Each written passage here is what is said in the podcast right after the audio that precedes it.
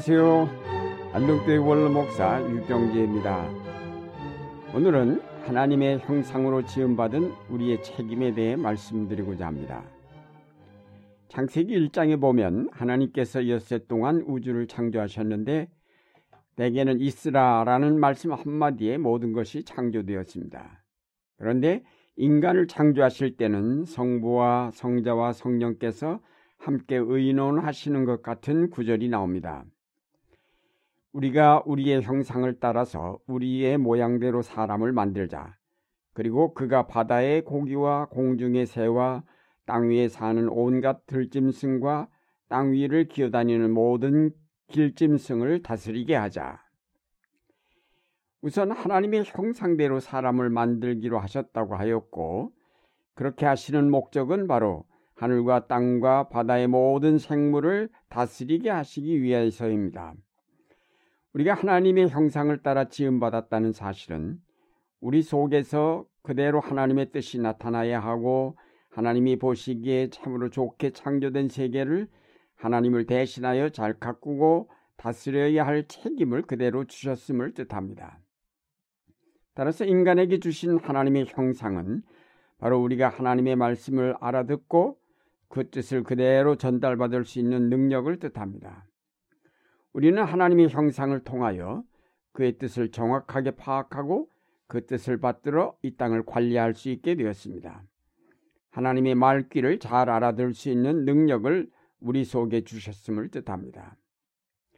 우리가 하나님의 형상을 따라 지음받았다는 사실은 우리가 하나님과 유기적으로 연결된 존재임을 뜻하는 것이기도 합니다. 하나님의 생명을 나누어 받은 존재이며 언제든지 그의 뜻이 우리에게 전달되어 우리가 그대로 행동할 수 있도록 지음받은 존재임을 뜻합니다. 그러므로 인간은 항상 하나님을 향하여 자신을 열어놓고 있어야 하는 존재입니다. 하나님을 향하여 자신을 열어놓는다는 것은 하나님께서 언제 어느 때 말씀하실지라도 늘 들을 수 있도록 준비되어 있다는 뜻입니다. 이런 모든 사실을 종합하여 볼 때에 인간은 확실히 다른 피조물과 구별된 특별한 존재로 창조되었음을 알 수 있습니다. 하나님께서 인간을 이렇게 자기의 형상을 따라서 특별한 존재로 만드신 까닭은 성경에서 보는 대로 하늘과 땅과 바다의 모든 생물을 다스리게 하시기 위한 것이었습니다. 하나님이 그들에게 말씀하시기를 생육하고 번성하여 땅에 충만하여라. 땅을 정복하여라. 바다의 고기와 공중의 새와 땅 위에서 살아 움직이는 모든 생물을 다스려라 하셨다. 전체적으로 보면 하나님께서 인간을 그의 형상을 따라 창조하셔서 그 인간으로 하여금 하나님의 창조의 협력자가 되게 하셨습니다. 창조의 협력자란 말할 것도 없이 하나님께서 창조하신 생명을 돌보며 생명의 순환이 원활하게 이루어지도록 하여 생명의 세계가 전체적으로 건강하도록 일하는 자를 뜻합니다. 그러므로 인간은 누구나 이 땅에 태어나면서 창조의 협력자가 되도록 그 사명을 받습니다. 그래서 사람은 누구나 다른 사람의 생명을 존중하고 사랑하여야 하며 동시에 동물과 자연을 사랑하고 돌보아야 할 책임이 있습니다.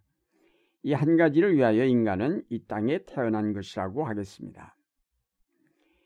그런데 이렇게 중요한 사명과 책임을 떠맡은 인간이 죄를 짓고 타락하면서 하나님에게서 떨어져 나와 자기가 하나님인 것처럼 행동하기 시작하였습니다.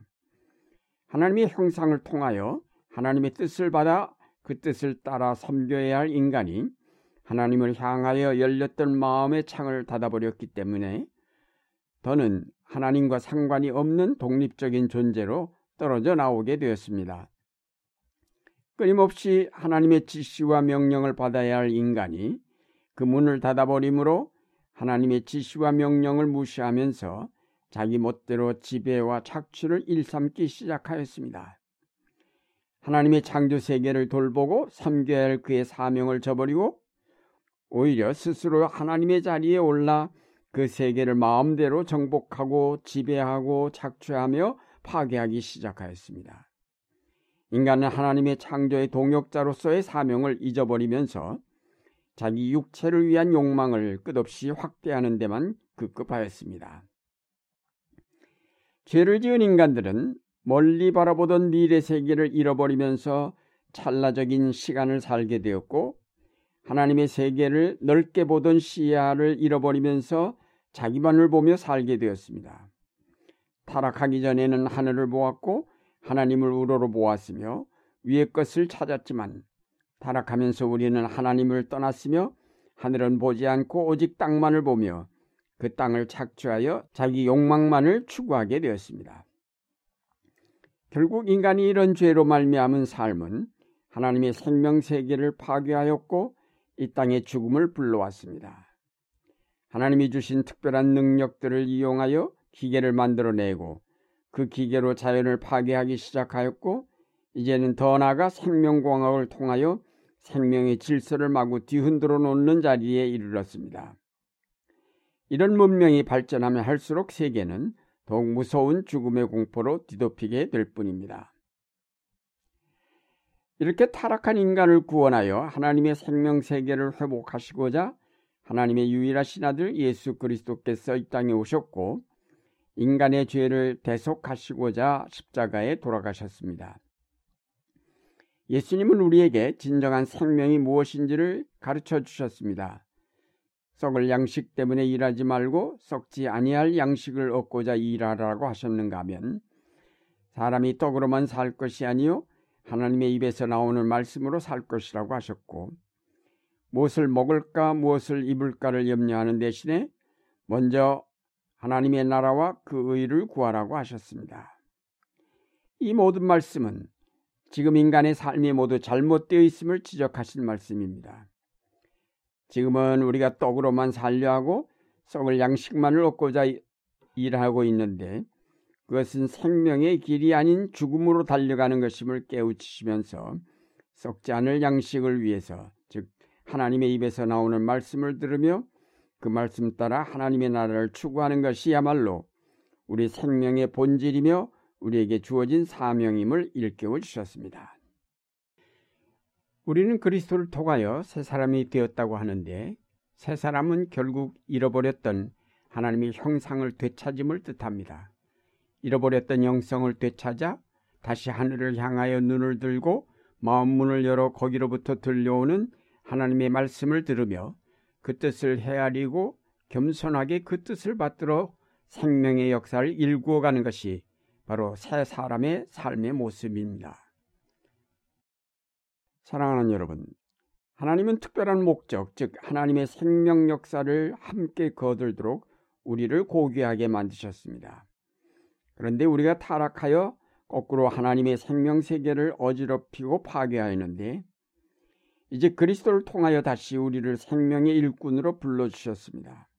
그러므로 이제부터 더욱 충성스럽게 우리에게 맡겨주신 생명 회복의 역사를 위해 헌신하여야 하겠습니다. 육체의 욕망을 따라 살던 옛사람을 완전히 벗어버리고 이제는 다시 하나님을 사랑하고 이웃과 자연을 사랑하면서 생명의 역사를 활발하게 이루어가기 위한 섬김에 전적으로 참여하는 그리스도인이 되어야 하겠습니다. 하나님의 말씀을 항상 들을 수 있도록 여러분의 마음 문을 활짝 열어 놓으십시오. 나의 욕망을 이루고자 땅만을 보던 눈을 들어 이제는 위를 바라보시기 바랍니다.